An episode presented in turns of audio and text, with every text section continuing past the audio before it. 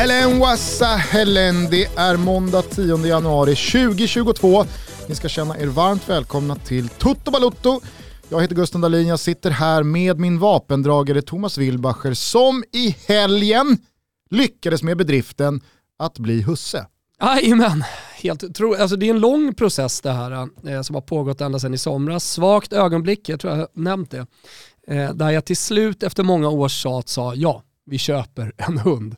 Mm. Och sen att liksom köpa en hund har ju insett att det är inte bara att gå in i affären och plocka, utan det ska ju dels väljas ras och det ska väljas rätt och sen så ska det hittas uppfödare. Under 2020 så fanns det väl dock sådana alternativ när de här valparna trycktes ner under sätena på minibussar från öst. Asså, som kom med färgerna. Det missade jag. Jag såg inte det på nyheterna under coronaåret 2020. Alltså när det var som värst, då skulle ju alla skaffa hund. Och så var det på nyheterna jättelänge och det var Kalla fakta och allting. Ja. Alltså det blev ju sån jävla industri från öst. Tillåt mig att vara lite fördomsfull, men det var från öst de där minibussarna kom.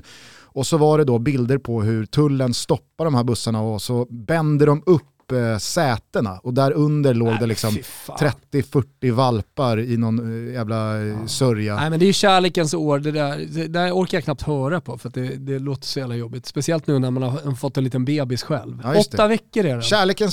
Kärleken spirar som den spirar. Otroligt i söndags när vi hämtade och jag har aldrig haft hund och alltid varit anti då, den stora. Vad hade du gjort för skit när du ingenting på att det till slut skulle bli en hund? Nej, men jag gör ingen skit nu längre.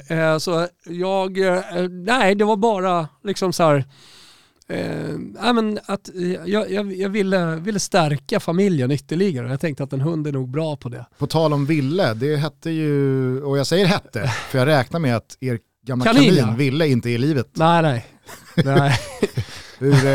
Hur gick han? Alltså höll ju på att bli tagen av räven. På riktigt alltså.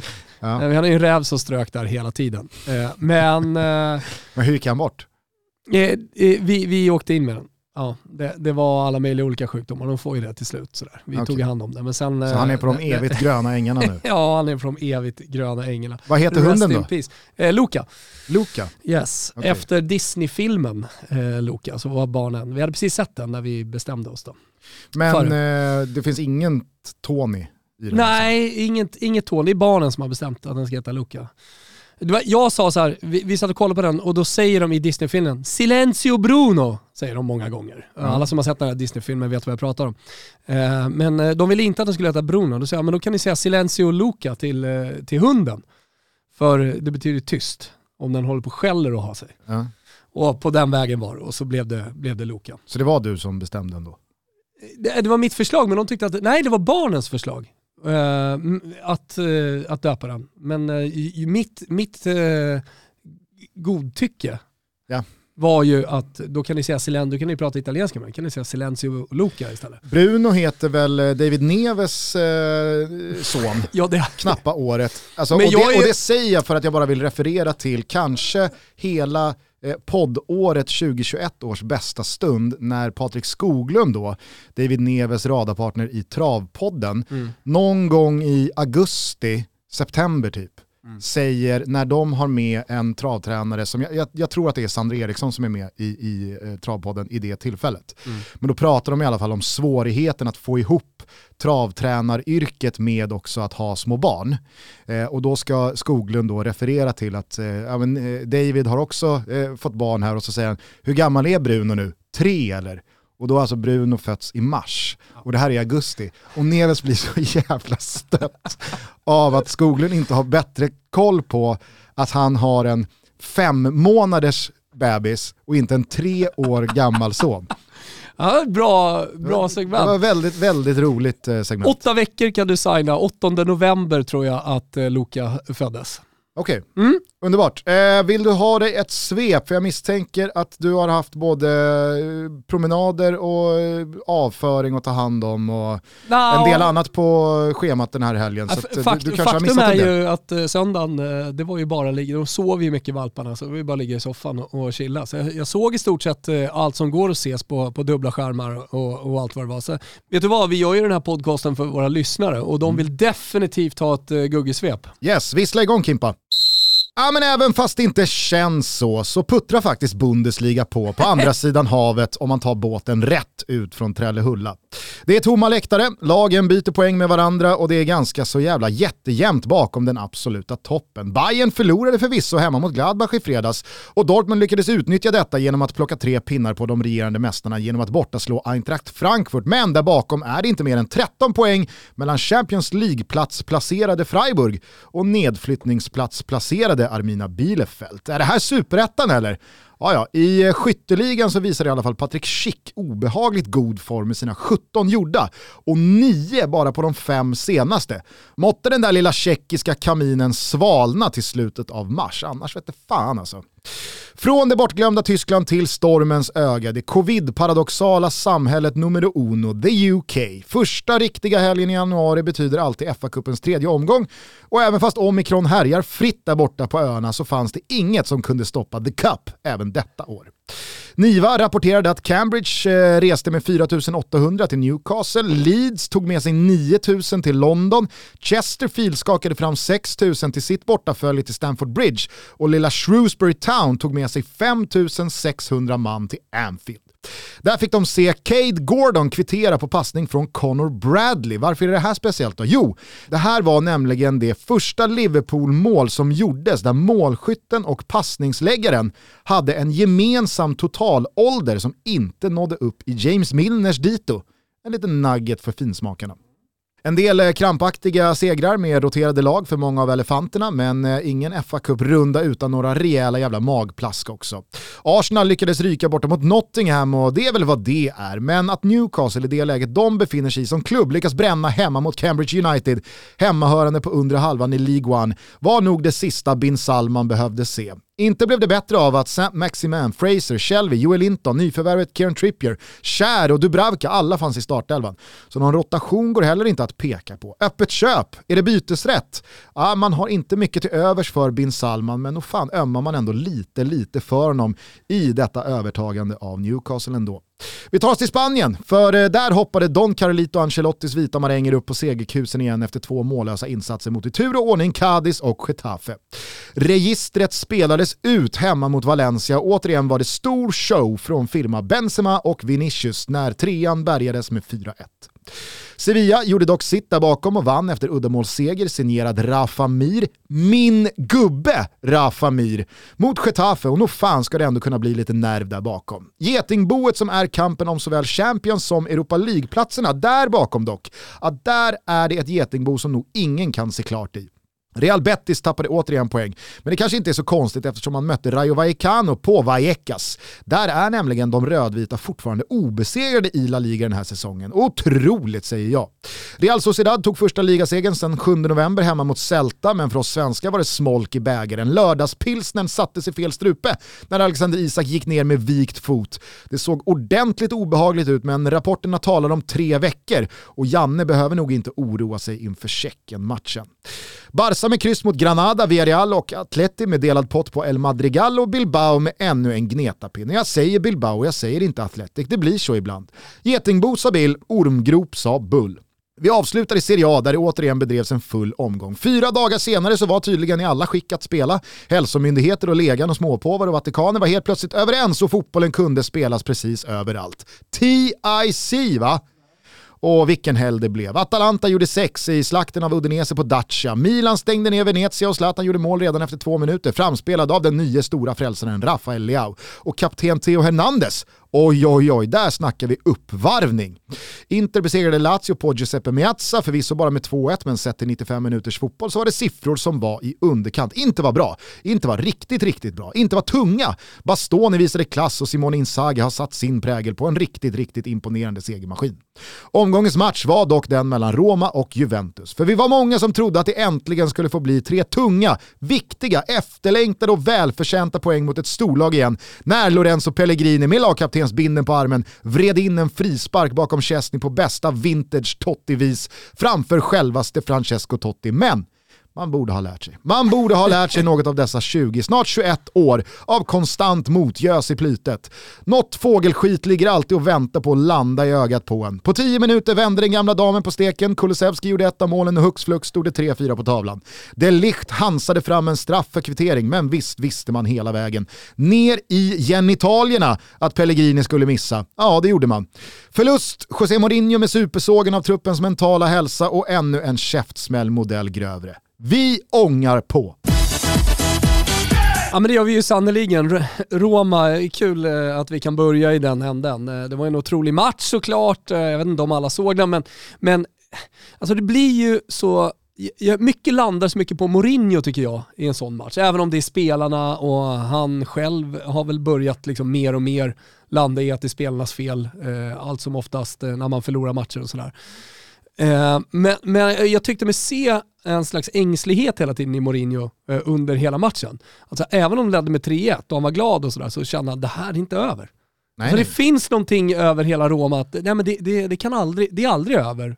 Och jag hade precis skrivit i WhatsApp-gruppen att fan vad uslar med Juventus. Inte ens mot liksom ett nojigt Roma så kommer de komma upp i nivå och vända på det här. Och det är otroligt. Och ändå så liksom flaxar man in både kvittering och vinstmål.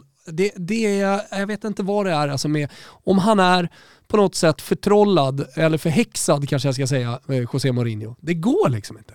Alltså jag tror nog att det går, men allting sammantaget just nu är ju för dåligt. Alltså så här, det här började ju redan efter den där bortasmällen mot Bodø Glimt när då Mourinho visade att det här är nivån på gubbe 8 och uppåt. Precis, men igår hade han ju bra lag. Jo, absolut. Men han talar ju också om att vi har för många spelare i laget med för svag mental karaktär.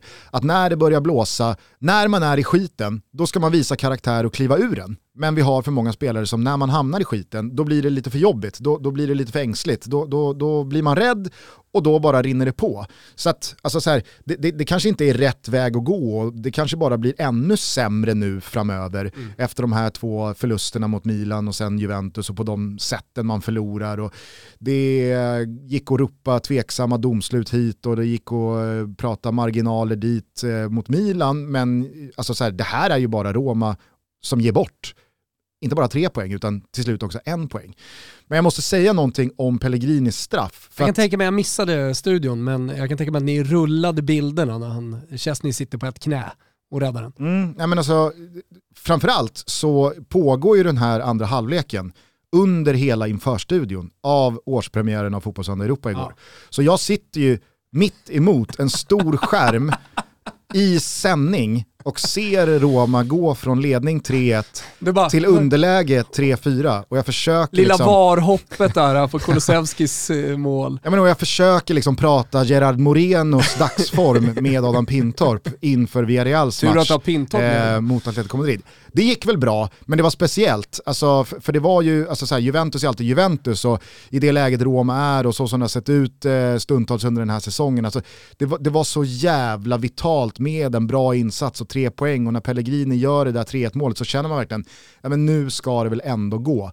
Och att sitta då i realtid parallellt med att liksom bedriva en sändning som programledare och se Roma braka ihop sådär och sen på det få straffen för i alla fall en kvittering. Och då finns det ju minuter kvar. Jag menar 4-4 där så tror jag ändå att det är Roma som går för 100%. Alltså det Ligt är utvisad och det finns 10 minuter att vifta på. Juventus har ju liksom Parma Kulusevski som kan kontra. Alltså jag tänkte på det när han fick bollen i något läge och vinner ett inkast långt upp i banan. Bolltransportören. Det var det han gjorde i Parma hela tiden. Exakt. Nej, men då är jag helt säker på att Roma hade gått för 5:an och segern igen. Men det jag skulle säga om den här straffen, och det är inte riktat bara mot Pellegrini, men jag är så jävla trött på den här liksom hoppsatsstraffen som utförs på det där sättet. Jag sa det i studion igår också att när man missar en straff på det där sättet då visar man ju alla som tittar på att jag kan inte slå den här straffen. Jag vet inte vad fan jag håller på med. För hela idén med den här straffen, vi kan gå tillbaka till Thomas Brolins dagar, senare Gaisca Mendieta. Balotelli slog ju också väldigt mycket sina straffar på det här sättet, i alla fall i avseendet, han kanske inte tog det här hoppsatssteget, men han väntade ju bara på vad målvakten skulle göra, han tittade hela tiden på honom och sen rullade han bara bollen åt andra hållet. Jorginho har ju verkligen tagit över det här och det finns en del andra som verkligen har gjort det här till sitt sätt att slå en straff. Men hela idén är ju att jag har sån kontroll på var mitt stödjeben är, var min skottfot är, var bollen är. Så jag kan välja själv. Hela idén är att jag ska titta på vart tyngden läggs från målvaktens håll eller vart han är på väg, så rullar jag bara bollen åt andra hållet. Ja. När man som Pellegrini igår slår en sån här straff, får Chesney åt ena hållet. Ja, alltså han är i knästående. Ganska långt innan han träffar bollen. Men ändå slår bollen rakt på Chesney. Ja. Då visar man ju alla att men då har man inte det i sig. Jag har ingen koll på vad fan jag sysslar med. Någonstans kan man nästan köpa Jorginhos missade straff i EM-finalen. Exakt. Alltså nu fick inte den... Men man kan bara, alltså, ska man missa en sån där straff så ska den gå i stolpen. Eller precis utanför stolpen. Ja, eller att hej, i en EM-final så hade du inte psyket till att slå den straffen, så du tog fel beslut. Men i en vanlig klubblagsmatch, då har du psyket. Då kanske du ska ta med dig det till nästa gång du slår en straff. Om absolut. Du känner att så här, har inte jag 99,9% kontroll på den här situationen, då väljer jag ett annat alternativ. Men du fattar vad jag menar. Alltså, så här, om målvakten ligger i högerhörnet då kan du i alla fall missa i stolpen till vänster. För då har du ju sett att målvakten ligger till höger, jag slår bollen till vänster. Vem i England är det som gör det? Det är väl någon i England som gör det? Väntar, är det Rashford? Det är väl både Rashford... Alltså som väntar ut Donnarumma och sen slår den i stolpen. Ja, eller om det är Sancho. Ja, jag vill minnas att det var en sån straff. Jag såg nyligen nämligen SVT:s. Ja, men och Jorginho gör, alltså så här, Jorginho missar ju på det sättet också. Just det. Men jag blir så jävla provocerad att Jorginhos missade att han sköt mitt på målvakten, att det var lik Pellegrini. Han rullar den utanför stolpen. Ja, det är så, ja exakt. Ja, men då är det ännu mer okej. Ja, men det är alltså, så här, träff, ja. Han slår i alla fall bollen åt rätt håll. Okay. Och så här, jag kan tycka att det ser löjligt ut när spelare missar en Panenka-straff. Mm. Men den slår man ju till viss del också med kalkylen att målvakten slänger sig åt något håll. Mm. Så att den behöver... Så den slår du mitt i mål? Ja, och den behöver inte föranledas av att du tittar på vad målvakten gör. Du hoppas och tror att målvakten går åt något håll. Därför är jag lite kylig och chippar den i mitten. Just det. Alltså en annan variant av Panenka, alltså samma tänk, är ju de som bara rullar den i mitten. De som bara slår den i mitten. Det enda de gör är att de hoppas att målvakten går åt något håll. Såg jag också nyligen en straff någon som gjorde. Och då kan ju målvakten ligga och hänga med en fot och rädda den på det sättet. Men då finns det i alla fall liksom så här, min idé här är att slå straffen mitt i mål för jag tror att målvakten kommer gå åt något håll. Ja. Alltså så här, okej, det är planen, du utför det på det sättet, det går att missa. Mm. Det kan man göra med en Panenka också. Det ser bara lite löjligt ut när man gör det med en Panenka eller en Kukiayo eller hur man nu vill benämna den. Men när man slår och missar en sån här hoppsatsstegsstraff, alltså, det är liksom höjden av pinsamhet. För det enda du konstaterar, det är att jag vet inte vad fan jag sysslar med. Tack för mig. Nej, men framförallt så här, har du inte den här straffen i dig så slå den inte. Det är väl så enkelt. Ja, nej men jag förstår inte hur man kan landa i att slå en straff på ett sätt. Sen vet du vilken straff som är bäst. Bomba in den i nättaket. Ja. Absolut. Alltså du ser, eller så här, slå den högt. Sen kanske det är svårt tekniskt att slå den högt, att man riskerar att slå den över. Men som Thierry Hernandez gör, målvakten går åt rätt håll men kan inte ta den för att den är lite för hög. Ja. Slår den högt så kommer målvakten aldrig ta den. Jag tycker också, alltså, dels Harry Kane, men nu på senare tid även Dusan Vlahovic också har liksom visat att om du bara trycker till bollen, om du bara skickar på den med rejäl kraft och tar den ut mot en stolpe, ut mot gaven, då går den in. Når målvakten möjligtvis dit så har man inte näve att stå emot med handleden. Nej. Då kanske man är på den men den går in ändå. Alltså så här, det kan inte vara svårt. Det kan inte vara svårt att slå en sån straff. Däremot Zlatan, han har ju alltid slagit sina, alltså så här, ska vi säga 85% av hans straffar är ju lågt ner till vänster. Men han har alltid slagit dem så pass hårt att de går in under målvakten eller med touch, eller många gånger bara liksom rätt in precis vid gaven, vid stolproten, in i nätet, för att han skickar på den så hårt. Men alltså så, och så missar han ju den straffen på det sättet nu mot Roma i torsdags. Och så blir det ju straff mot Venezia igår. Frankesi är på Afcon, så att jag trodde i alla fall, sett till läget som var i matchen. Alltså Milan leder med 2-0. De får i samband med straffen en man utvisad. Så att Milan kommer, det finns ingen, det finns, de vinner matchen. De kommer vinna matchen. Det finns ingenting att riskera. Ja, men jaga bort det där spöket direkt av Zlatan. Ja. Ta bollen. Ja, det är ett bra läge, tycker jag. Mm. Jag hade en jättediskussion innan sändning igår med Astrid som absolut inte höll med och som tyckte att nej, men Zlatan vet vad han gör. Han vet att han är kall nu. Han ska inte slå några straffar. Och då är det så. Medan jag då argumenterar för att jo, men någon gång ska han ju väl eller behöva... ha slagit sin sista straff. Antingen har han slagit sin sista straff eller så ska han ju behöva ta sig över den där tröskeln någon gång senare. Just det. Och jag tror att för varje vecka, månad som går, så blir den där tröskeln högre. Mm. Jag tror att det blir en jobbigare mental spärr att slå den där straffen om 3 månader än att slå den nu direkt mot Venezia 4 dagar senare i en match som redan är vunnen. Mm. Tryck in den då, så vet ju han att så. För det är väl det, alltså, så här, jag har sett Wayne Rooney i de här lägena. Francesco Totti hade också en period där jag tror han missade 4 eller 5 raka straffar. Mm. Jag menar, han sköt ju dem tills den satt igen. Mm. Och när den väl satt, ja, men då var ju det spöket borta. Mm. Men när då Zlatan liksom, jag vet inte om du håller med mig, men det syntes nästan lite på bilderna som att så här, du ska alltså inte ta den. Nej, alltså, men, spelarna var lite såhär, dels är jag nog kall och känner sig kall, och sen så är det lite det här nya Zlatan som vi har pratat om, att vet du vad, den där bollen hade ju suttit Theo om inte han hade räddat den med handen, så det är ditt mål, så varsågod, här får du göra det. Så är du med? Att det finns någonting i den här nya sympatiska pappaslatan ute på planen som, ja men det är ditt mål, här, varsågod. Jo, men du ser raka in skiten. Ja, men det som föranleder då returen ut till Theo Hernandez är ju Zlatan. Fast det är inte, alltså, du ser att det är inget avslut. Nej, det är någon jävla blindpassning. Det är en blindpassning, för han tänker, nej, jag trycker väl inte den här i taket. Nej. Jag sätter Bulgarien in den. Bulgarien borta och så vidare, rätt upp i närmsta klykan. Alltså kom tillbaks, Zlatan. Ja. Alltså jag trodde i 10 års tid att jag ville ha en mer liksom sympatisk, polerad lagkamrat Zlatan. Nej. Jag tycker första halvtimmen dock i den här matchen, jag var på väg att mässa dig, för att första halvtimmen är han väldigt liksom besviken på sina lagkamrater igen och gestikulerar, får inte tillbaka passningarna.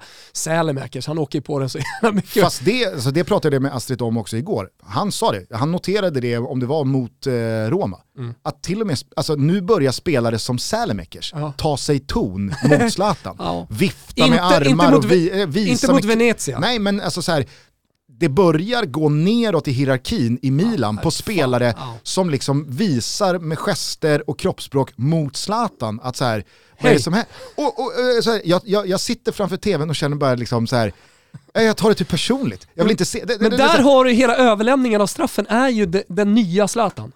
Som du inte tycker om. Och om vi nu ska prata i lejontermer som man så många gånger gör när det kommer till Zlatan. Lejonpappan. Ja, men är inte det, alltså så här, är inte det i liksom lejondjurets natur att hannen, ledaren av flocken, till slut börjar utmanas av de yngre och blir bortstött ur flocken. Och det är hela liksom, hela savannen-grejen handlar om. Att när lejonhannen inser att nu är inte jag längre herre på täppan här, då lämnar ju han flocken själv. Ja. Och så blir han liksom så här, du vet, narig i huden och tofsig och tovig i pälsen och mager, och man börjar se revbenen och ja, men det blir liksom så här Scar-looken snarare än Mufasa-looken. Jag vet inte om det är det vi ser nu. För att jag tycker att det är, som sagt, jag tyckte den gamla Zlatan en hel del mot Venezia. Förutom då när den här straffen som kanske blir mest symbolisk då för hans uppträdande på planen, och då talar för att det är en ny Zlatan. Det är en betydligt mer sympatisk och mysig gubbe. Antingen så har han liksom självmant överlagt valt att aktivt liksom lämna aset Zlatan bakom sig och bli någon annan. Eller så har det skett naturligt. Oavsett vad, bring back aset alltså. Ja. Jag vill ha den gamla, goda, osympatiska Zlatan. Det var ju snart 1 år sedan han skulle boxas med Romelu Lukaku. Det fick ju dock... alltså för Zlatans egen del, det vart ju Sanremo-festival och go do your voodoo shit. Exakt, go do your... Det var ju någon slags vändning egentligen på hela Milans säsong. Där brakade Inter om och allting föll för Milan. Jag vet inte om det där ligger kvar någonstans. Var det där gamla Zlatan dog? Jag har inte sett honom sedan dess. Nej. Får se. Det kommer ju en del heta matcher där han definitivt kommer vilja vara huvudperson. Vi får se på vilket sätt han kommer. För det här var väl strax innan han gjorde comeback i landslaget. Ja, exakt. Och grät på presskonferensen och började liksom brösta fram passningar och... Ja, vi får se. Jag tror så här, vi får se de tuffa matcherna. Har väl Juventus om två omgångar. Ja. Ja. Där kommer vi få se om det är den nya Zlatan eller om det fortfarande finns lejon som leder flocken att locka fram här nu. Det är sista chansen. Det är sista chansen mot Juventus. Är han Scar eller är han fortfarande Mufasa? Ja, vi får se. Jag ska säga det dock bara här. Jag noterade i mitt huvud att du pratade om Rafa Mir som din gubbe. Ja. Är det lite ensam cirkus på honom om man vill, va? Nej. Jo. Alltså det är ju inte någon Alain Saint-Maximin direkt. Jag tänkte på det igår nämligen när jag såg Petagna. Han körde ju någon egen ensam cirkus. Puskas Award är avgjort. Det var ju kul för att det är ju den... Men man hade ju några räder, det är de jag pratade om. Absolut, han stack iväg och liksom uppehöll hela försvaret. Men roligt, hans mål är ju den estetiskt fulaste bicykleten som har lett till mål man någonsin sett. Han blir förvånad själv. Och det roligaste i kråksången är ju att det här är ju Petagnas snyggaste mål i karriären. Ja. Det vet man ju. Mm. Men det är en så jävla ful och ograciös cykelspark som det bara kan bli. Men vad tänkte du på, menar du? Nej, det kändes som att du hade någonting att säga. Det kändes som att du... Med Rafa Mir? Ja, med Rafa Mir. Nej, men alltså, jag är ju fascinerad. Jag gillar honom jättemycket också. Ja, nej, men jag är ju fascinerad över hur Luis Enrique formerar sin offensiv i det spanska landslaget. Mm. Alltså, när Raúl de Tomás startar mot Sverige, man fattar ju liksom ingenting.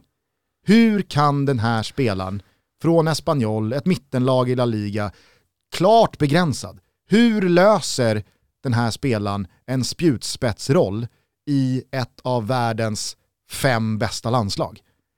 Det förstår jag faktiskt inte. Men om det nu är så att Luis Enrique vill ha en sån spelartyp längst fram. Nu har han ju verkligen liksom fightats för Morata och han har ju gjort sina mål och det är väl säkert favorit på att Morata är nummer 1. Men vi har ju sett liksom falska nior och Ferran Torres har gjort mål och alltså det går ju att spela ganska många alternativ där uppe.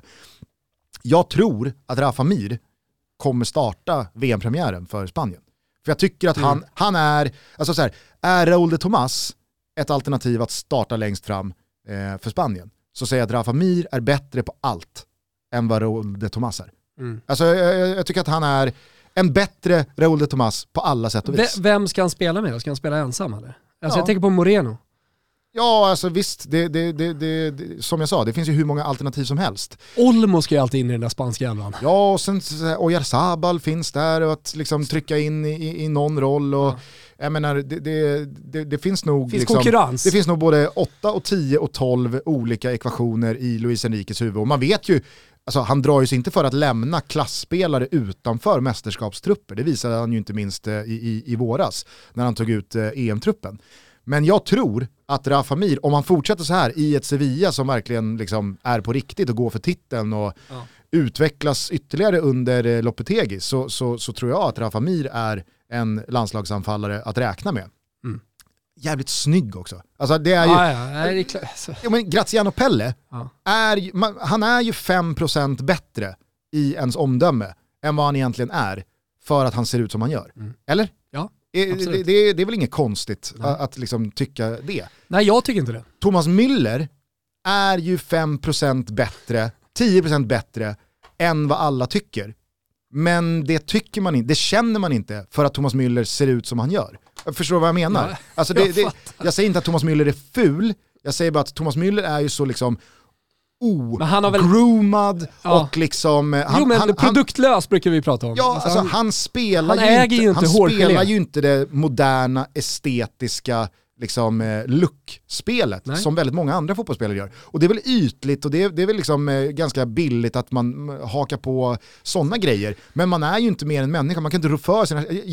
Alltså, när Rafa Mir men det finns drar ju någonting estetiskt i sättet att spela på som man också kan liksom, förälskas lite i en spelare. Alltså bortom luck och så vidare. Utan även hur en spelare ser ut när de rör sig ute på planen. Ja, exakt. Och där är ju Thomas Müller, han är inte den graciösa liksom. Han älgar ju någonstans fram. Exakt.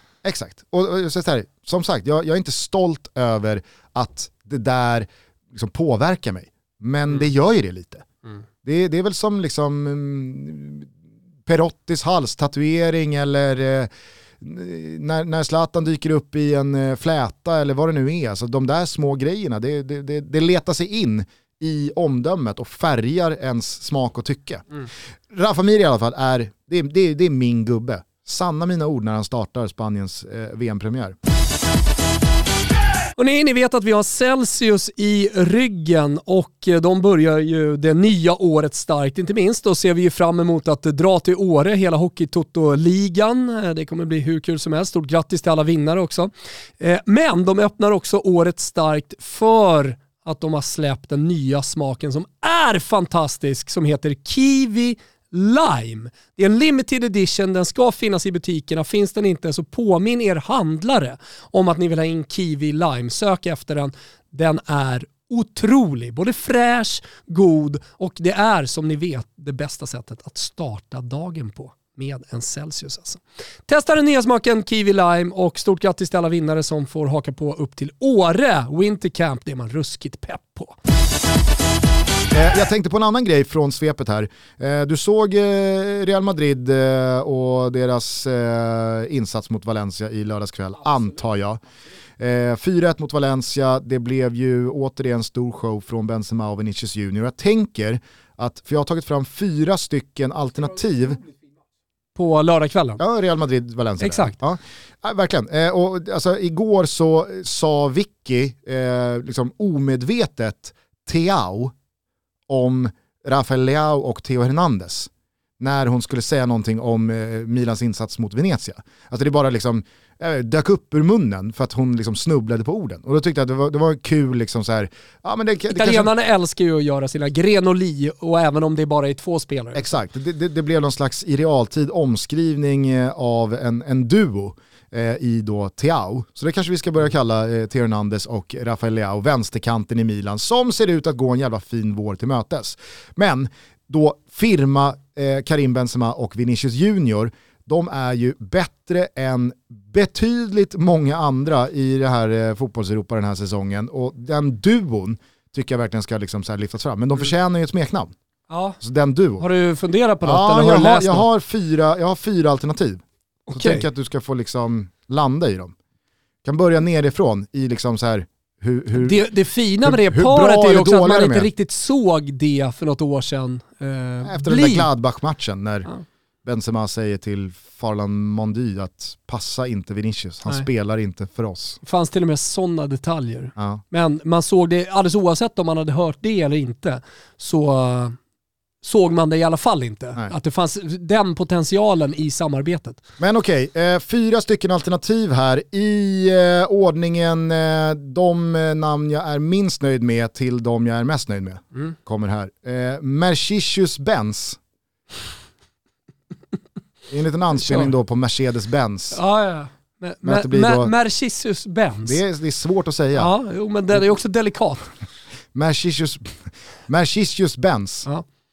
Vad får du för betyg? 2. 2,5? Ja. Okej. Andra alternativet.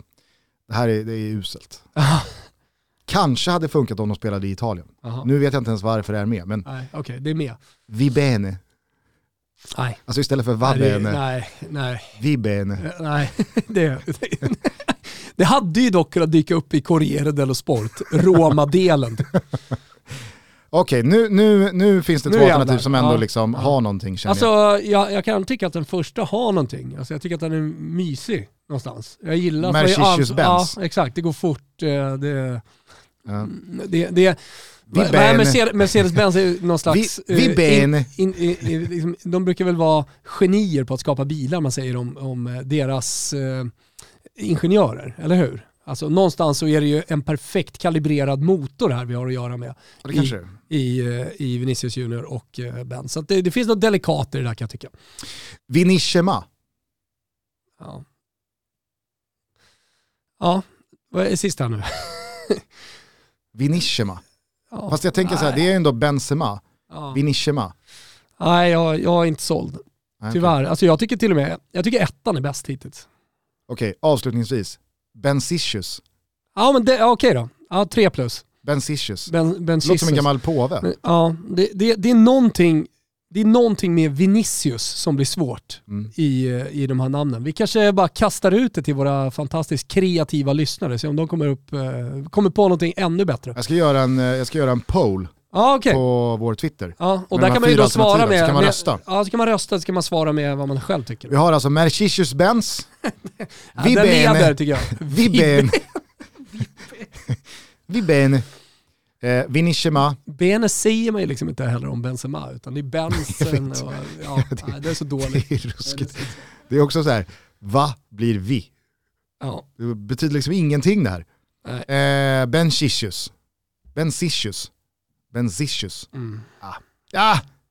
Vad fan. Det kanske inte blir någonting. In. Vill du ha, eller? Ja. Ja, förutom att det är nya restriktioner och sånt, men det har jag ingen koll på. Och vet heller inte vad det betyder. Så krogar ska stänga 23 eller någonting sånt där. Men just in på Federico Chiesa. Mm. Det hände ju någonting igår. ACL. Yes. Nej. Främre korsband.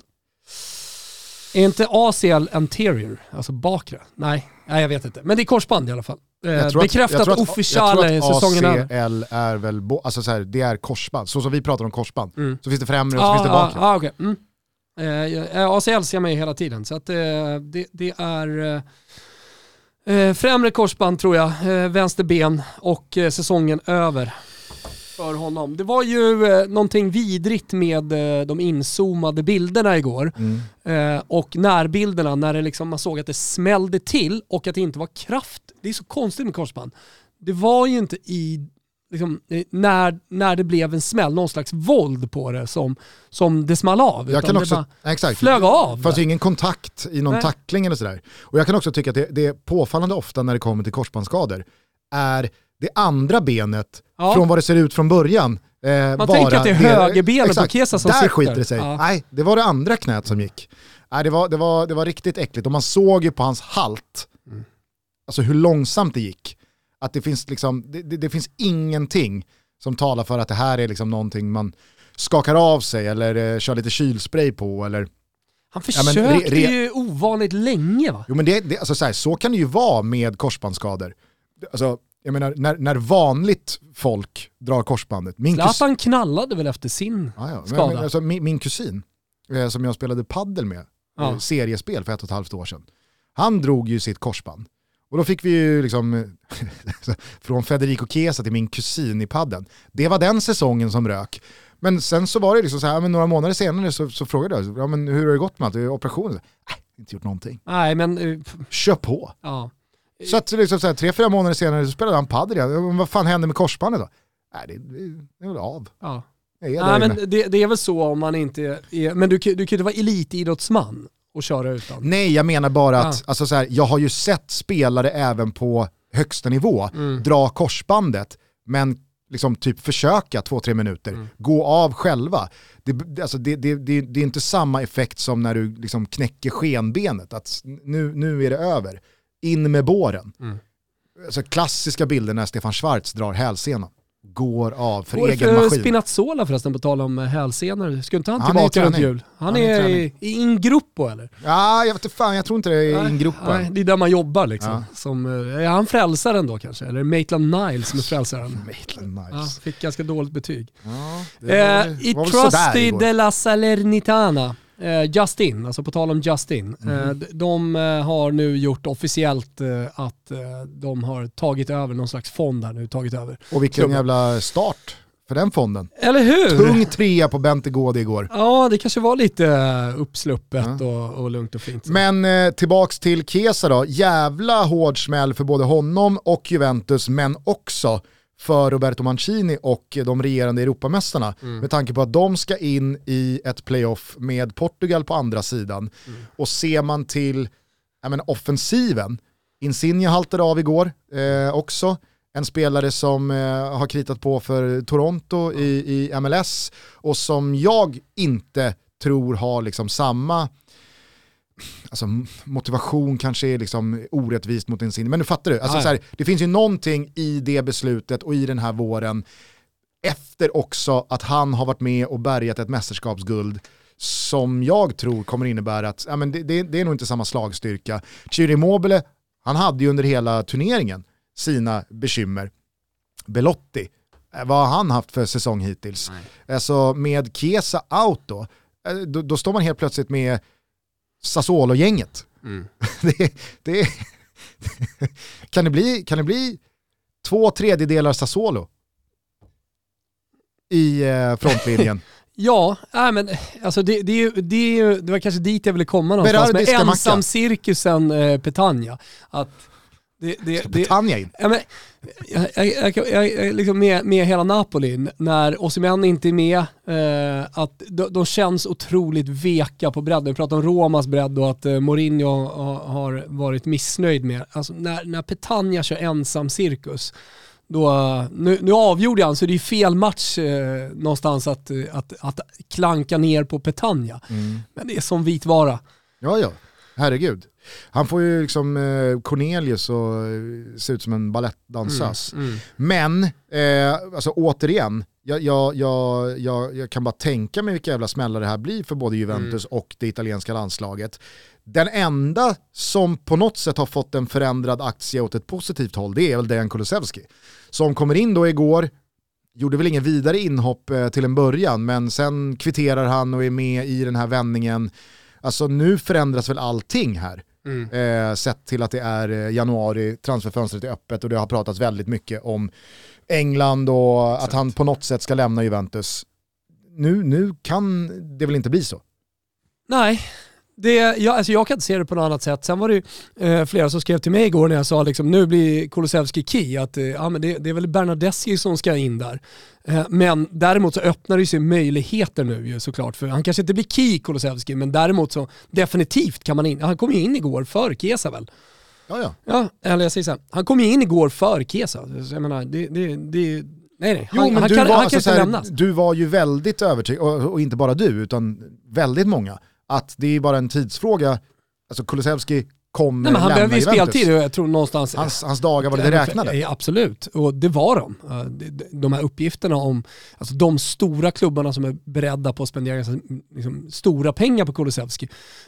Det intresset kändes ju ändå genuint. Och på det, och då tyckte jag i alla fall att det skulle kännas svårt att behålla honom. Det enda som liksom talade för det kan jag tycka för Juventus del är att de alltid vill ha en bredd. Så om Kulusevski försvinner så måste man ju se till att liksom, ha en annan spelare där som är minst lika bra.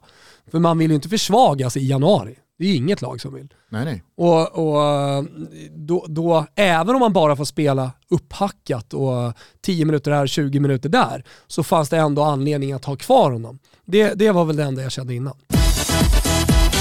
Hörrni, det är roliga tider, inte bara ett nytt år utan det är också tid för FIFA 22, Team of the Year. Ni vet, alla ni som spelar FIFA, ni är många som lyssnar på det här. Varje år så tar vi ju ut årets lag som de kallar för Team of the Year. Och jag har faktiskt suttit och knåpat lite, tittat i backspegeln och hittat en 11 som jag tycker är väldigt bra. Det är 4-3-3 vi jobbar och det är så det ska vara. Jag tycker själv att det är en rolig uppställning för att man får in som sagt 3 centrala mittfältare och sen forwards. Jag har ju inte tagit ut det här laget som ni förstår på någon slags balans, utan det är väl totalt obalanserat med dubbla nior. Nej, trippla nior har jag faktiskt i mitt lag. Och förflyttat lite backar och gått väldigt, väldigt mycket på känsla. Hur som helst så är det 75 stycken nominerade spelare till FIFA 22 Team of the Year. Och man får ju välja och vraka där vilka man själv tycker är bra. Jag börjar i mål och jag tror inte att detta kommer som någon slags överraskning för någon. Och det kan jag väl säga om det här laget nu när jag börjar, att jag pratar om hjärta och så vidare. Heller ingen hemlighet att jag var lite glad när Italien vann EM i somras. Och det är ju så när spelare och länder vinner mästerskap, då ska det ju såklart präglas också. Så att Donnarumma i mål, vad säger ni om det? Det är väl alltså, givet och givet, men ett straffavgörande mot England i finalen, han blir mästare, sen har han haft det lite tufft i PSG, det är jag helt med på. Men som FIFA ofta brukar göra, de lägger vikten på mästerskapen. Så att Gigio Donnarumma i mål, given. Och sen så då som högerback, det här är ju en spelare som kan spela på många olika positioner i backlinjen. Kan ju också kliva upp lite på mittfältet med tanke på hur skicklig han är med fötterna. Jag vet att Trent Alexander-Arnold är nominerad. Han är en av 75, men han kommer inte med. Utan jag väljer faktiskt Cancelo. Varför väljer jag Cancelo då? Nej, men jag tycker verkligen att han har fått något slags här ytterligare genombrott under Pep Guardiola. Och tycker att han kommer från en fantastisk säsong också. Så han får då i mitt Team of the Year starta ute till höger. Rör vi oss inåt så tycker jag att Simon Kjær är given. Och det är ju självklart liksom både för det som har hänt utanför planen, men också för att han har varit väldigt, väldigt bra. Alltså, nu vann inte Milan någon titel, men Simon Kjær har varit ruskigt bra där. Sen är han ju ledare i det danska landslag som tog sig hela vägen till semifinal och allting som hände med Christian Eriksen. Så han får ju platsen lite också på grund av det. Men det tycker jag att han är värd, även i ett FIFA 22 Team of the Year. Om ni är med på vad jag menar. Och sen har ju Chiellini vunnit halva Europas hjärtan. Han är ju en sån där spelare som man älskar att ha i sitt eget lag, men som man hatar att möta. Ja, men ni fattar vad jag menar. Och alla giffar och memes som har skapat på Chiellini efter det mästerskapet. Såg honom igår spela med Juventus. Återigen då så var det ju blodvite. Det var på med bandage. Och det är så man älskar att se honom. Och vilket jäkla år han har haft. Och sent på karriären liksom vinna ytterligare en tung titel. Och, jag vet inte, han bara känns så jäkla given för mig. Och sen så ute till vänster så har jag vridit och vänt lite. Ni vet ju min förbläss för Theo Hernandez. Han är en av de nominerade. Vill man ha en snabb spelare, kanske till och med den snabbaste spelaren ute till vänster, så ska man välja Theo Hernandez. Eller? Nja, vi har Afonso Davies också. Jag har haft några diskussioner med er lyssnare just angående snabbheten mellan Theo Hernandez och Afonso Davies. Vi har ju även Hakimi som är nominerad i Team of the Year. Och de tre får vi se som de snabbaste som vi har där ute idag. Men av vänsterfötterna Afonso Davies, Theo Hernandez, jag har lyssnat på vad ni har sagt. Jag har lyssnat till er. Så att mitt val liksom landar ändå på Afonso Davies. Hade ju varit lite magstarkt också att ha med två stycken Milan-spelare i backlinjen. Båda i alla fall nominerade. Jag väljer Afonso Davies. Går man upp på mittfältet då? Jorginho, fantastiskt år med Chelsea. Blev ju nyckelspelare direkt för Thomas Tuchel när han kom in. Det ska vi heller inte glömma bort. Vinner Champions League och vinner EM. Det var ju till och med snack om Ballon d'Or och sådär. Det kanske hade varit lite för mycket, men att Jorginho efter den säsongen han har haft kommer in i mitt team om det gör, men det tycker jag är givet. Barella med solglasögonen nere i Rom som tar emot hyllningarna från folket och av de italienska politikerna. Given i mitt lag. Ytterligare en EM-mästare alltså. Och sen så är det någonting med Modric framfart. Men hans säsong, sättet han förnyar inte sig själv, men han håller en kontinuitet som, med klass och kvalitet som stort sett ingen annan gör. Och när jag börjar fundera på hans säsong och titta tillbaka på det här året, Jag tycker nästan att liksom, ja, jag har svårt att välja bort Modric i alla fall. Och sen är det återigen liksom, vad man själv tycker. Han faller väldigt väl in i min smak, vad jag tycker att en central mittfältare liksom ska vara. Hur blir det balanserat där då?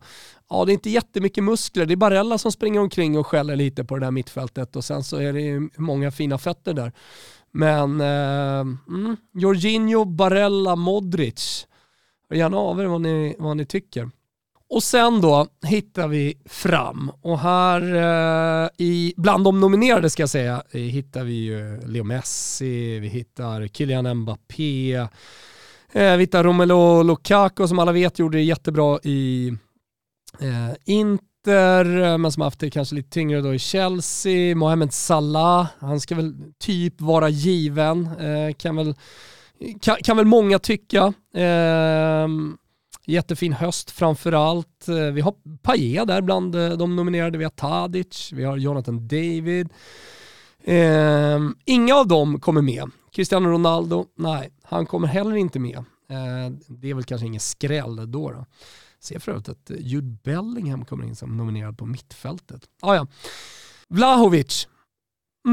Alltså ska välja ut tre spelare, både med hjärta och sett till hur deras säsonger har varit. Ja, då är ju Dusan Vlahovic given. Han leder nu skytteligan i Serie A efter en fantastisk höst. Han har varit med och tagit Serbien till ett väldigt efterlängtat VM. Han avslutade säsongen starkt också, eller han var bra under våret. Han har vuxit ut till den näst dyraste unga nian där ute bakom Haaland. Och kollar man bara på kalenderåret så har han bara Robert Lewandowski framför sig. Så jag tror inte att världen riktigt har greppat hur bra Dusan Vlahovic är. Jag får många frågor från Arsenal-supportrar, från andra kring Dusan Vlahovic, vad han är för spelartyp och sådär. Och det han framförallt har utvecklats är det ju liksom hans hunger för mål, hans målfarlighet, hans boxspel, han bara smäller in dem. Men också det felvända spelet. Så att bortom alla dessa mål som han har gjort så har han blivit en mycket, mycket bättre fotbollsspelare och han har fått en aura ute på planen. Som han syns. Kollar man på en Fiorentina-match idag så, ja men Dusan Vlahovic, han är väldigt mycket.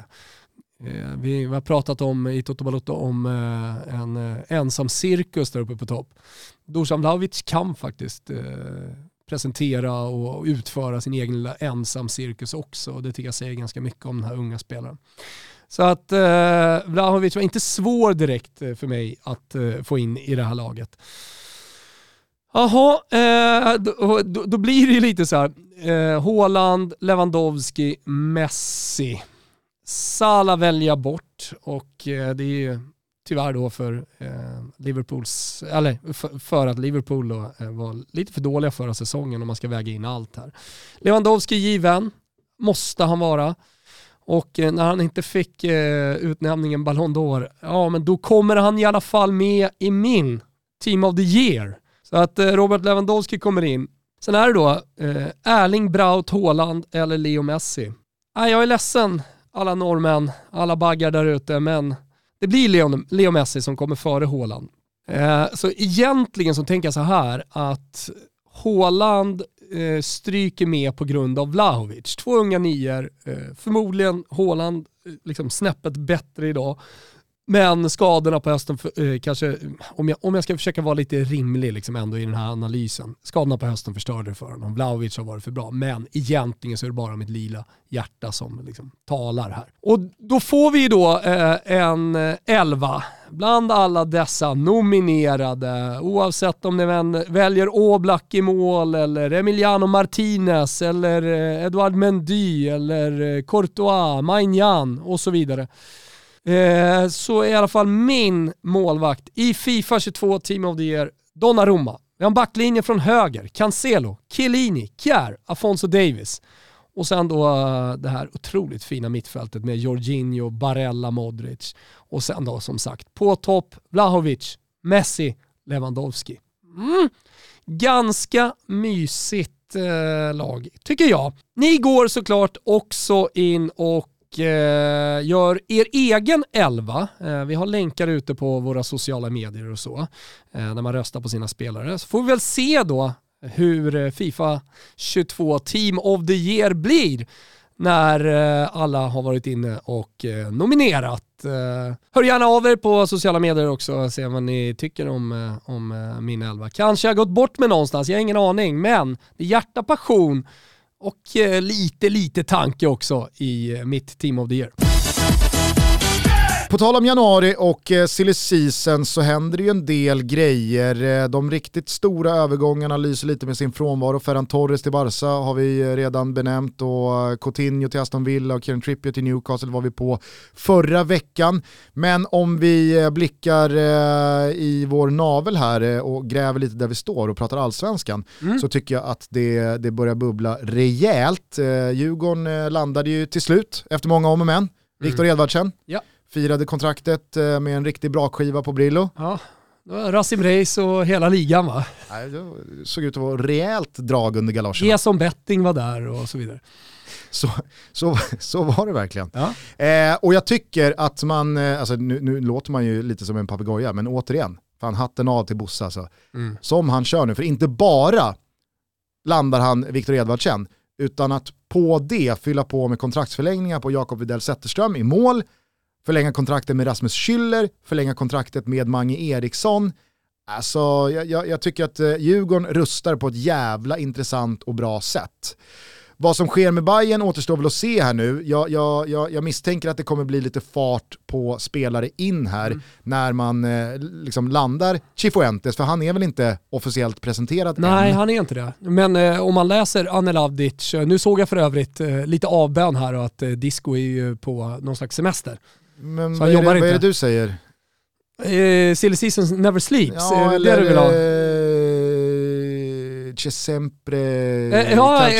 Sempre calcio mercato. Ja, men det har du ju rätt i. Det har du ju rätt i. Men det är också en övergång här. Alltså det finns någon slags här, är det näringsförbud vi pratar om här? Att man går mellan två konkurrenter. Kanske är det näringsförbud. Karantän. Men ja. Lilla Aben, jag älskar Disco, jag älskar Anel också. Men det jag ville säga hur som helst är ju att de rapporterna som kom i alla fall är ju att han typ mer eller mindre är klart. Ja. Det är det jag läser mig till, det kan väl alla göra. Alltså. Och när Cifuentes är på plats med de nya härliga friska assistmiljonerna på fickan så lär det säkert hämtas in både 2 och 3 och kanske 4 spelare till då hans Bayern. Men jag tycker också att det finns anledning att lyfta Henrik Jurelius här, AIK sportchef, som jag tycker också gör en hel del bra förlängningar. Mm. Alltså det är ju imponerande hur man landar Kristoffer Nordfeldt på, var det 3,5 år? Mm. Är han, alltså nu frågar jag verkligen öppet, ärligt, inte retoriskt på något sätt, men är han allsvenskans bästa målvakt? Alltså sett till... Johan Dalin emot, eller? Nej. Inte? Nej. Nej, jag bara undrar. Jag ställer frågan verkligen. Jag tror nog att alltså så här, han är ju väldigt tydlig tvåa i landslaget bakom Robin Olsen. Så jag tänker. Alltså, om är man det så får man väl ändå tillskansa sig titeln allsvenskans bästa målvakt. Nordfeldt, och återigen objektivt, det är stilen, alltså målvaktsstilen, att han är så alert. Mm. Och alert med fötterna och alert med utkast och sånt där. Den målvaktstiden, ska jag säga, är jag väldigt, inte fascinerad av kanske, men förälskad i. Hur som helst, man förlänger med Kristoffer Nordfeldt på ett ordinarie kontrakt, långt sådant. Man får Alexander Milosevic att skriva på ett nytt kontrakt. Man har förlängt med Sebastian Larsson, Micke Lustig är kvar. Alltså, det finns... spelare som har fått lite speltid, typ Sami Ylätupa såg jag idag, blir klar för GIF Sundsvall. Ja. Så, alltså, Jesper Hoffman dansar naken, regndansar ute på Döbelnsgatan. Det var inte hans favoritspelare, eller? Nej, det var det väl. Kanske inte var. Det var fan inte. Det jag skulle landa i alla fall är att jag börjar mer och mer verkligen tro att AIK kommer landa John Guidetter. Aha. Mm. Varför då? Nej, men jag tycker mig liksom både höra och förstå från en del håll och folk här på sistone. Alltså det finns någon slags stoff här, är det du säger? Mm. Dels så finns det stoff, och dels så tycker jag att väldigt mycket av det jag precis nämnde talar för det här. Mm. Kribben är där, Lustig är där, Sebastian Larsson är där. Jag tror att alla de här 3 spelarna är väldigt goda vänner och spelare som John Guidetti nog gärna återansluter till. Och John Guidettis kontrakt går ut i sommar. John Guidettis kontrakt går ut i sommar. Vi vet alla som liksom lyssnar på den här podden eller gör den här podden att han är Alaves dyraste spelare i drift, men att han knappt får spela en minut i månaden. Det är någon cupmatch här och det är något inhopp där, men alltså, han spelar ju knappt fotboll. Nej. Han har tappat sin landslagsplats, men han har ju också med den här uteblivna speltiden också gjort sig helt omöjlig på en transfermarknad för en annan intressent att lyfta på lädret och pröjsa vad Alaves säkert vill ha. Men jag tror också att han sitter ganska bra på det med den lönen han har. Och att så här, men då får jag väl sitta här då. Jag gör mina pass och jag sitter på den här bänken och jag sitter på den här läktaren och jag hoppar väl in 10 minuter här och startar någon cupmatch där. Men det är helt okej för att pengarna rullar in på ett ganska så härligt sätt. Men nu med bara ett halvår kvar av det här kontraktet så tror jag nog att Guidetti känner att men det är väl roligare att vara med från start, att komma hem här nu och i alla fall få 1,5 månad försäsong innan det är skarpt läge med allsvenskan. Och han har ju alltid varit väldigt tydlig med då sitt band till AIK. Det snurrar ju videos från när han provtränar med dem på Karlberg när han är i tonåren. Och alla som har följt honom via sociala medier, det har väl sjungits både det ena och det andra i hejaramsväg från honom och barnen och sådär. Så att han är ju väldigt tydlig med sitt AIK. Helt så lika om att han... tydlig med AIK som Albin Ekdal är med Djurgården? Ja, fast med lilla FCK-studsen emellan då, eller? Jag säger bara, om han kommer tillbaka till allsvenskan så kommer han till Djurgården. Det kanske han gör. Men det ska nog studsas, om det ska studsas innan till FCK. Ja, jag noterade i alla fall bara en detalj igår som jag tycker då ger mig ännu mer vatten på min kvarn. För att jag kan tänka mig att Alaves och John Guidetti i det här läget bedriver något slags chicken race. Mm. Och så finns ju AIK då med som en tredjepart givetvis i det här. Men jag är helt övertygad om att Alaves vill inte på något sätt liksom riva och gå helt lottlösa ur det här. Så de säger, nej men vi ska ha pengar. Pengar som jag nästan kan ta gift på. AIK absolut inte vill betala. Nej. För de vet ju att den här spelaren är ju gratis sista juni. Så vi kan inte hosta upp liksom, även om det i Alaves måttmätt, spansk fotboll måttmätt, 5-10 miljoner. Alltså det är inte pengar. Men alltså det allsvenska infönstret är väl öppet ganska länge. Exakt. Och det är det jag ska komma till. Att AIK vet ju. Guidetti vet. Sitter vi bara still januari ut, ja då är det Sverige, Ryssland, det är väl något land till som har öppna fönster i februari. Turkiet brukar alltid öppna. Turkiet men sådär, 16 februari. Turkiet är alltid någon jävla köksdörr. Ja. Men alltså, då försämras ju Alaves position i det här än mer. Så de vet att okej, men då får vi sänka, för nu finns det bara de här länderna kvar. Och Guidetti vill väl bara, jag tror att han bara vill gå till AIK i det här läget. Mm. Men då noterade jag igår att Sanna Guidetti skickar ut via sina sociala medier att vi trivs bra här. Jag är inte redo att åka hem. Vi ska vara kvar. Och det är jag helt övertygad om är en liksom strategiskt placerad pusselbit i det här. Att man även från liksom partnerhåll i sociala medier. Det är 2022. Det är så här den moderna fotbollen ser ut. Att då de visar upp att nej men vi sitter bra på det här.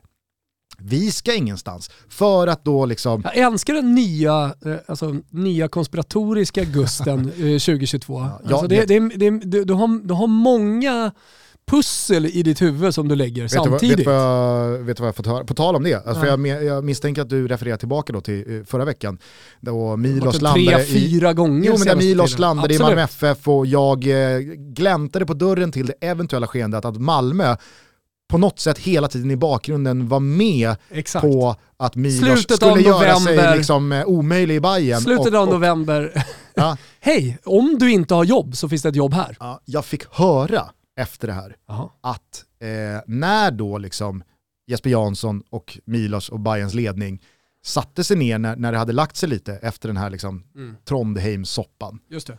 Att Milos utan några som helst invändningar tog första bästa förlikning, skrev på, tack för mig. Alltså, inget jidder. Inget liksom... det var klart liksom. Jag vill ha 3 månader till. Eller, nej, jag... Alltså så här, vad fan... Jag har kontrakt. Du fattar vad jag menar. Han fick ett förslag. Ja. Han satte kråkan, sträckte fram näven och sa tack för mig. Undra om det var en förlikning, en överenskommelse med en summa pengar på bordet direkt för att slippa betala lön under hela kontraktstiden. Så att det som hände i slutändan är att han fick en sudd cash av Bayern och sen signade han Malmö. Ja. Alltså så här, jag vill understryka att jag har ingen aning om vad det var för förlikning. Upplys oss. Men det jag har fått höra är att det första förslaget Bayern gav till Milos togs utan. Men jag tänker om det är en sudd cash för att slippa betala lön som var ganska låg när han visste att han skulle till Malmö. Då har ju spelat hela kort, för sig själv bra om det hade varit så. Ja. Men förstår du då vad jag menar? Att när Alaves då sportsliga ledning ser att fru Guidetti går ut till, vad har de? 200 000 följare i sina kanaler och börjar prata om att vi trivs så bra här, vi är inte redo att åka hem, vi ska minsann sitta här ett halvår till. Då börjar ju de räkna på de 6 månadslönerna som ska betalas ut och känna, fan vi river väl då? Mm. Vi river väl den här, låt han gå. Mm. Så pröjsar vi inte de här månadslönerna och så får vi konstatera att det här blev inte bra. Nej. Men vi slapp i alla fall pröjsa. Vad har han på ett halvår? 10-12 miljoner. Ja. Och så sitter Jurelius där och bara gnuggar händerna och väntar på att det ska bli så här. Det är en teori i alla fall. Absolut, absolut. Hur gammal är nu John Guidetti? 92 eller? Fortfarande född 92. Så det betyder att han är 29. Han fyller väl 30 år då? Ja. Mm. Ja, det finns nog en 4-5 säsonger med bra träning. Kan han, jag vet inte ens om det handlar om att komma tillbaka till, men kan han presentera en fysisk nivå som är i relation till hur han var när han liksom spelade fotboll på den yttersta nivån och var en del av landslagstrupperna och absolut gjorde sig gällande. Alltså jag kommer ihåg hur John Guidetti såg ut i Allsvenskan när han gjorde ett kort utlån till BP. Det var rejäl klassblandning som Olen brukar säga. Ja. Det jag har liksom läst mig till på sociala medier, nu är det bara liksom några tweets typ, men det är ju att om John Guidetti kommer så han kommer inte göra mål. Alltså att det är de vindarna som blåser lite på John Guidetti. Jag är mer åt ditt håll tänker. Jag är ju religiös. Jag har ingen profetia om vad som skulle bli 2022. Ja. Jag säger bara att när Guidetti spelade några månader Allsvenskan i BP så var han otroligt bra. Och jag är ju religiöst lagd på det sättet att jag tror på klass. Och har det funnits klass så tror jag på klassen framåt. Och han Svanemar tror på 30. Svanemar tror på 30, alltså 30 på 30. Det är ju också John Guidettis bakom mig största förespråkare. Jävligt roligt för övrigt när Johan Blomberg som spelade i AIK. Ja. Halmstad, Giffarna. Ja, just det. Johan Blomberg. Ja, jo, kanske det. När han trodde att Svanen som bara var nere och kikade på en träning på Karlberg var John Guidetti. Och frågade liksom så här är du hemma? Är du ledig? Och Svanen bara... Alltså, Svanen trodde att Blomberg utgick från Svanen. Att det var Kristoffer Svanemar. Så att, visst, det är lugnt idag. Okej, bor ni här eller? Ja, vi bor i Råsundavägen. Uppfartsvägen. Åh fan. Men det bara slog mig nu då. Jag har ju absolut inte liksom gått i de här tankarna som du har gjort kring John Guidetti, men Edvardsen har ju potential att liksom riva upp känslor. Jag tänker på Hata Örebro med klacken och sådär. Och han vill väl liksom fortsätta vara Viktor Edvardsen även i Djurgården, tänker jag. Och så kommer det derbyn och lite Djurdjic tidigare i Bayern, alltså Sebastian Larsson. Alltså vi har ju några av de här derbytyperna som gärna eldar igång polemiken. John Guidetti, Seb Larsson, Viktor Edvardsen och sen kan du säkert jaga upp några till. Mange Eriksson och det kan bli otroliga matcher mellan AIK och Djurgården den här säsongen. Det blir det ju alltid, men jag menar att liksom, har vi fått kryddor till det här derbyt som vi aldrig haft tidigare knappt. Alltså det är ju samma visa varje år. Allsvenskan känns hetare än någonsin. Ja. Det är väl kanske lite nostalgi då till Allsvenskan man känner. Ja, men det är väl så man... Alltså så här, fan vad roligt att man fortfarande, och det här året också, pratar om Allsvenskan så. Ja. Alltså än att man någon gång sitter där och känner allsvenskan har varit hetare. Man vet ju att det har varit betydligt mer intressant än så här. Nej, du kommer ju sitta där i mars. Alltså, nu pratar vi om de här värvningarna. Nu ska massa annat göras också. Vi kommer sitta där i mars efter lite Svenska cupen och så och känna precis som man känner inför varje säsong. Och du vet vad man säger. Esempre calciomercato. Det är kanske vad man också säger i allsvenskan. Men den här säsongen blir den feta säsongen någonsin i allsvenskan. Ja. Det är ju det. Ja, det kommer det såklart inte bli i och med covid och restriktioner hit. Och... Ja, det kan väl ha blåst över till april va? Nu vart det nya restriktioner idag. Jag har ingen aning om hur det påverkar, men i England så är ju jävla liksom... vind i seglerna. Jo, men vi kollar ju ändå. Man har ju märkt att vi kollar lite på Europa och jag menar, i England har man ju väl öppnat upp och insett att fan, det här omikron var inte så jävla farligt. Nej. Det kommer någon ny jävla fransk variant nu och annat skit också. Så vi får väl se. Ja. Jag säger inget, jag vill inte jinxa någonting. Vi får se vad det blir för allsvensk säsong. Den är i alla fall ganska lång tid bort, så att vi får väl anledning att återkomma till hypen som ska byggas upp. Ja. Nu får det räcka med skador på svenska landslagsspelare. Foppen och Isak, det får vara bra så. De ska komma tillbaka här om några veckor. Och sen så ska vi börja gnugga mot Tjeckien. Zlatan ska bli Zlatan igen. Och vi hörs som vanligt om några dagar igen. Jag ska hem och kolla på Torino och Fiorentina nu. Varför spelar de 17.00? Ah, det är oklart. Men de spelar 17.00. Ja. Mm. Fiorentina som leder januarifönstret hittills. Jag kan väl tycka någonstans att, som jag skrev också, så här low-key anfallstrion är ju sexy. Och om man nu ska jämföra med andra low-key anfallstrios, jag vet inte hur low-key den är, men ganska i alla fall. Nico Gonzalez har väl inte fått något världsgenombrott? Det får man verkligen säga. Och Ikoné har inte heller fått det. Nej, men Dusan Vlahovic har fått det. Så det är två gubbar som är liksom där på vingarna som jag tycker Nico Gonzalez har varit fantastisk i Serie A under den här hösten. Jo, jag menar bara att Vlahovic är kvar, Piontek är på plats, Ikoné är där. Ja. Alltså, jag tycker att Fiorentina gör väldigt, väldigt mycket rätt. Sådär som Isco.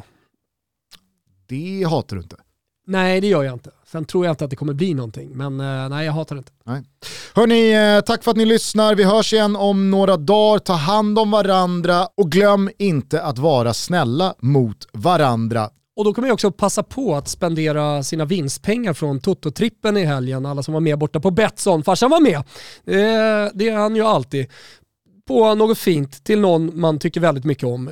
Det är ju ett tips. Så är vi tillbaka med nya tripplar. Det går ruskigt bra nu. Travtotto sitter, Toto-tripplarna.